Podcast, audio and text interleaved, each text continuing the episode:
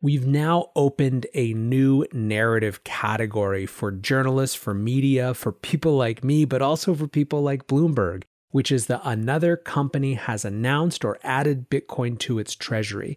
This is a new category of demand, and that's so, so significant. Imagine as we think about where the next set of demand is going to come from Bitcoin. A year ago, we weren't really talking about public company treasuries. Boom, now that's a thing, and you have $6.8 billion reflected on public company treasuries. Welcome back to The Breakdown with me, NLW. It's a daily podcast on macro, Bitcoin, and the big picture power shifts remaking our world. The Breakdown is sponsored by Crypto.com, Nexo.io, and Elliptic, and produced and distributed by Coindesk. What's going on, guys? It is Wednesday, October 14th, and today we have another bit of exciting Bitcoin treasury news. A $10 billion asset manager has made Bitcoin its primary treasury asset.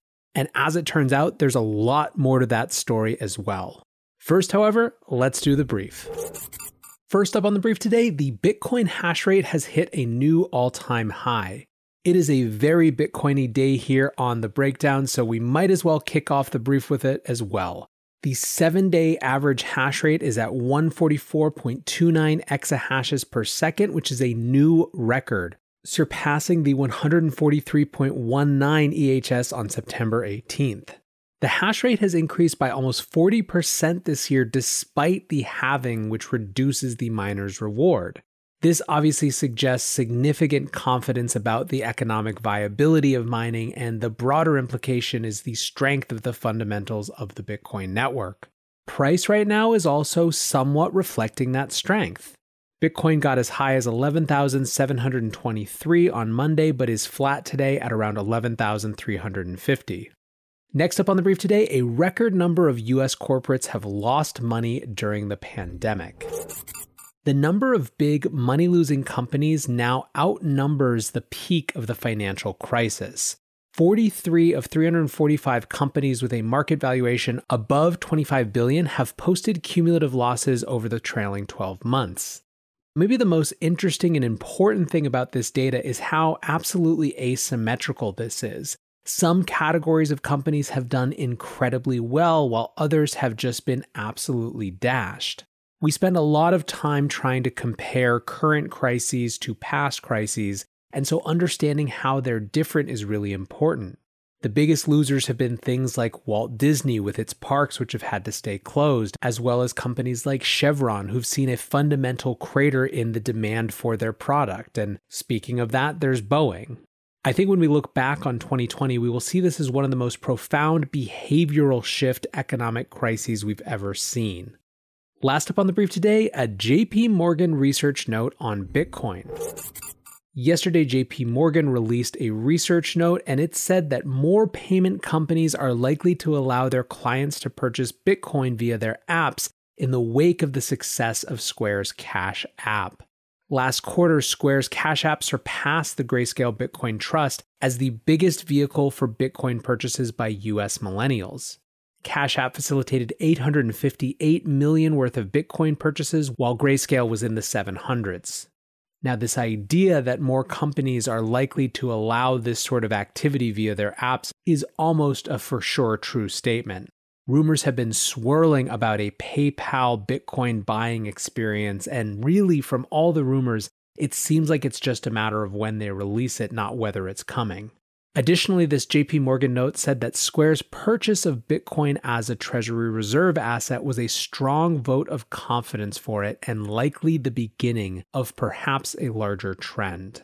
Which segues us perfectly to our main discussion, which is a new entrant to the Bitcoin Treasury game. First, let's hit you with the TLDR. Stone Ridge Holdings Group, which owns Stone Ridge Asset Management, has $115 million in Bitcoin as its primary Treasury Reserve asset. And keep in mind, this is just the week following Square's $50 million announcement, so let's figure out where this came from and how we should view it in context. First, let's talk about Stone Ridge Asset Management. This is a firm with $10 billion under management, and I thought it would be useful to read their philosophy from their webpage. Centuries of financial history have shown that markets reward investors for the capital they supply and the risks they bear. Competition quickly drives prices to fair value, leaving only risk premium. Yet many managers and investors chase alpha, an often expensive and dangerous pursuit. At Stone Ridge, we believe that markets work, so we let the intentional risks we bear deliver the returns we desire. Guessing the future is no way to build long-term wealth. We believe taking intelligent, controlled, and diversified risks is a far more reliable strategy. Great financial innovations of the last few decades led to investment products that efficiently capture traditional market risk premium.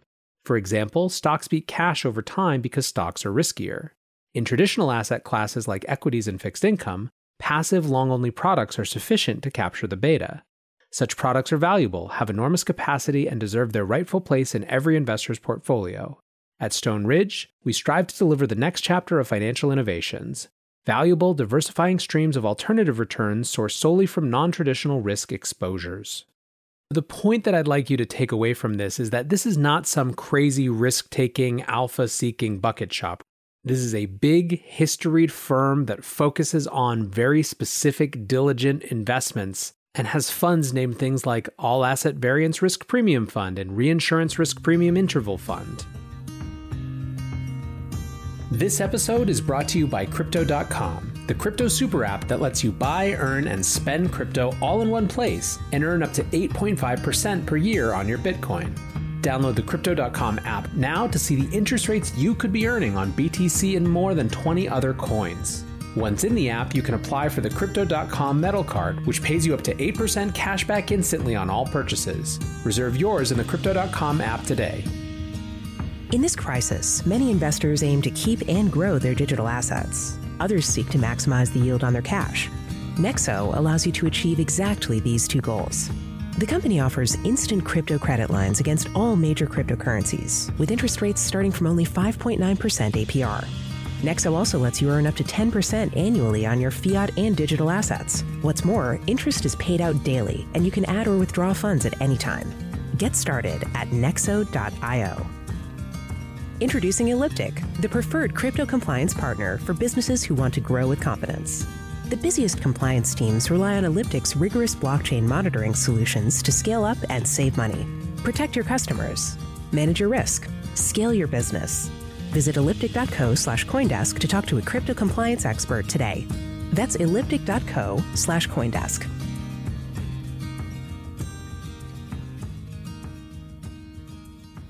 So how did this group get into Bitcoin? That's exactly the topic of a recent Forbes piece by Michael Del Castillo. In 2017, some of the firm's founders and senior employees went on an absolute Bitcoin buying spree, so much so that the firm's auditors felt like they actually needed to keep track.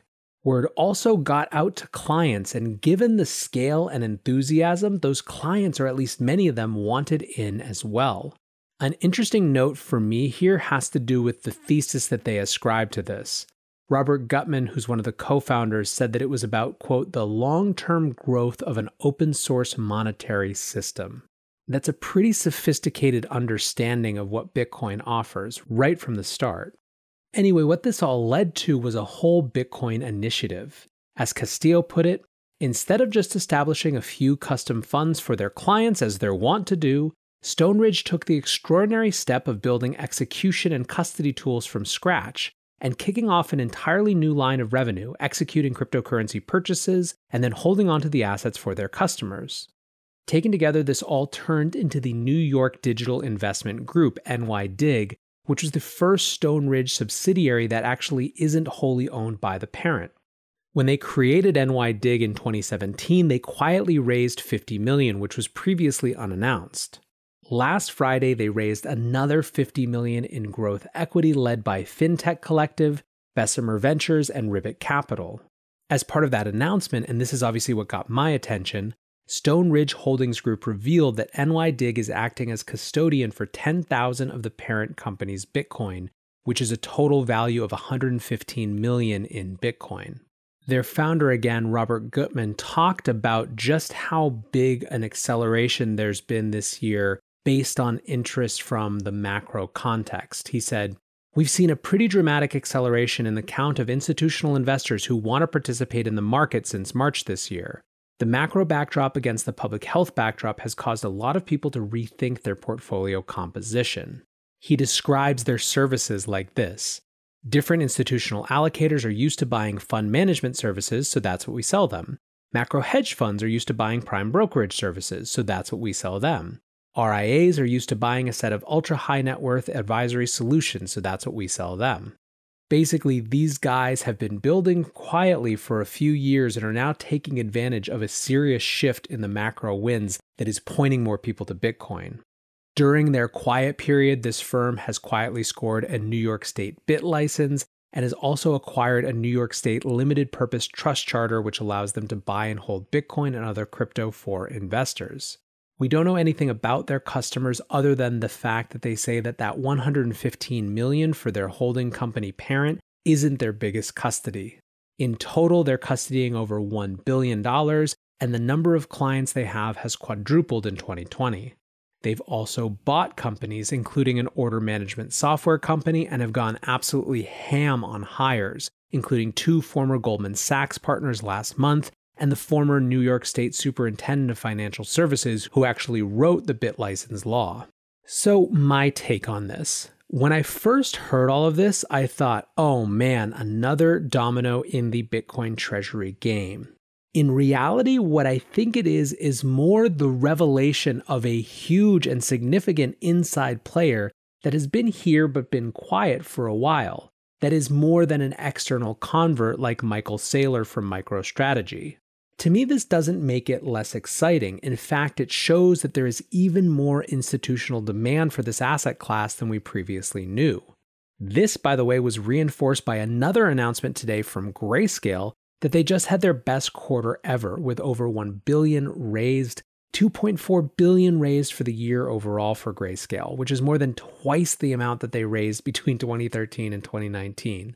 Their Bitcoin Trust alone saw inflows of $719.3 million, and Bitcoin assets under management have grown 147% in 2020. What's more, I also want to be clear that these $115 million as a primary treasury asset for a $10 billion asset management firm is still a significant move that we shouldn't be ignoring. There's a new resource called BitcoinTreasuries.org that is tracking Bitcoin treasuries and publicly traded companies. It currently shows 602,055 BTC on public companies' balance sheets. That's $6.8 billion worth. Hans from Ikigai summed this up perfectly, saying on Twitter, "In April of 2016, Bitcoin's market cap was $6.8 billion. 4.5 years later, public companies hold 6.8 billion Bitcoin on their balance sheet, and the market cap has risen to 211 billion. In that same amount of time, total public debt has risen from 19 trillion to 26 trillion USD and counting. The net savings rate as a percent of gross national income has flipped from positive to negative. The hash rate of the Bitcoin network has gone up by 100x. Where do you think we'll be in another 4.5 years? The writing is on the wall." We've now opened a new narrative category for journalists, for media, for people like me, but also for people like Bloomberg, which is that another company has announced or added Bitcoin to its treasury. This is a new category of demand, and that's so significant. Imagine as we think about where the next set of demand is going to come from Bitcoin. A year ago, we weren't really talking about public company treasuries. Boom, now that's a thing, and you have 6.8 billion reflected on public company treasuries. That may not seem like a ton, but it's certainly not nothing, and it's certainly not nothing in the context of the overall supply of Bitcoin. We still really haven't wrapped our heads around just what a differentiating thing it is to have a mathematically guaranteed limited supply. And when we see more companies start to strong belief their way into Bitcoin as a treasury reserve asset, it's very likely that you also see a whole different set of companies FOMO in as well. I know for sure that I will continue to track it, so welcome along for the ride, and thanks for hanging out. Until tomorrow, guys, be safe and take care of each other. Peace.